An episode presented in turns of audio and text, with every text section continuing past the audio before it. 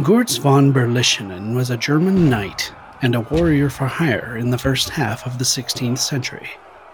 In 1504, at age 24, he lost the lower portion of his right arm to cannon fire during the siege of Landshut.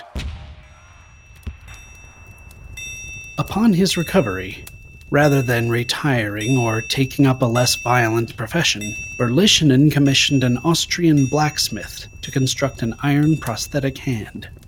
The result was no mere hook.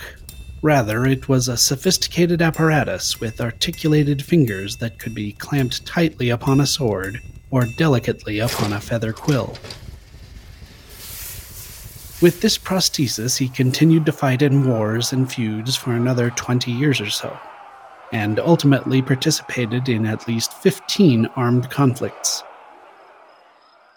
He lived to 82 years old, an unusually long lifespan for the period, and he wrote an autobiography in his later years.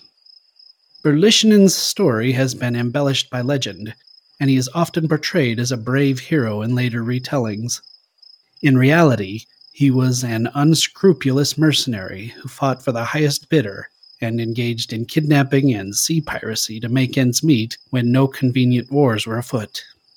The modern vulgarity, he can lick or kiss my arse, is thought to have been coined by Berlichingen. It was attributed to him in a 1773 play based on his life.